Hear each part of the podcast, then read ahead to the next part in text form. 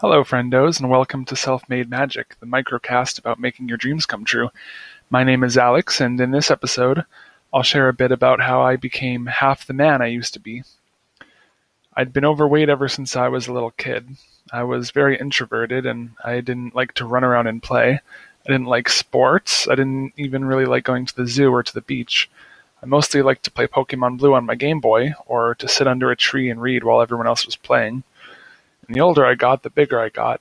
And I think it was a combination of sedentary lifestyle and the fact that I would have seconds or sometimes even thirds of foods that were not very high in nutritional value, but they were very, very high in calories.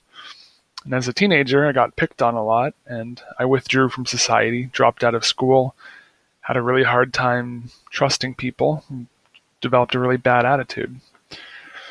I'll uh, continue in the next episode.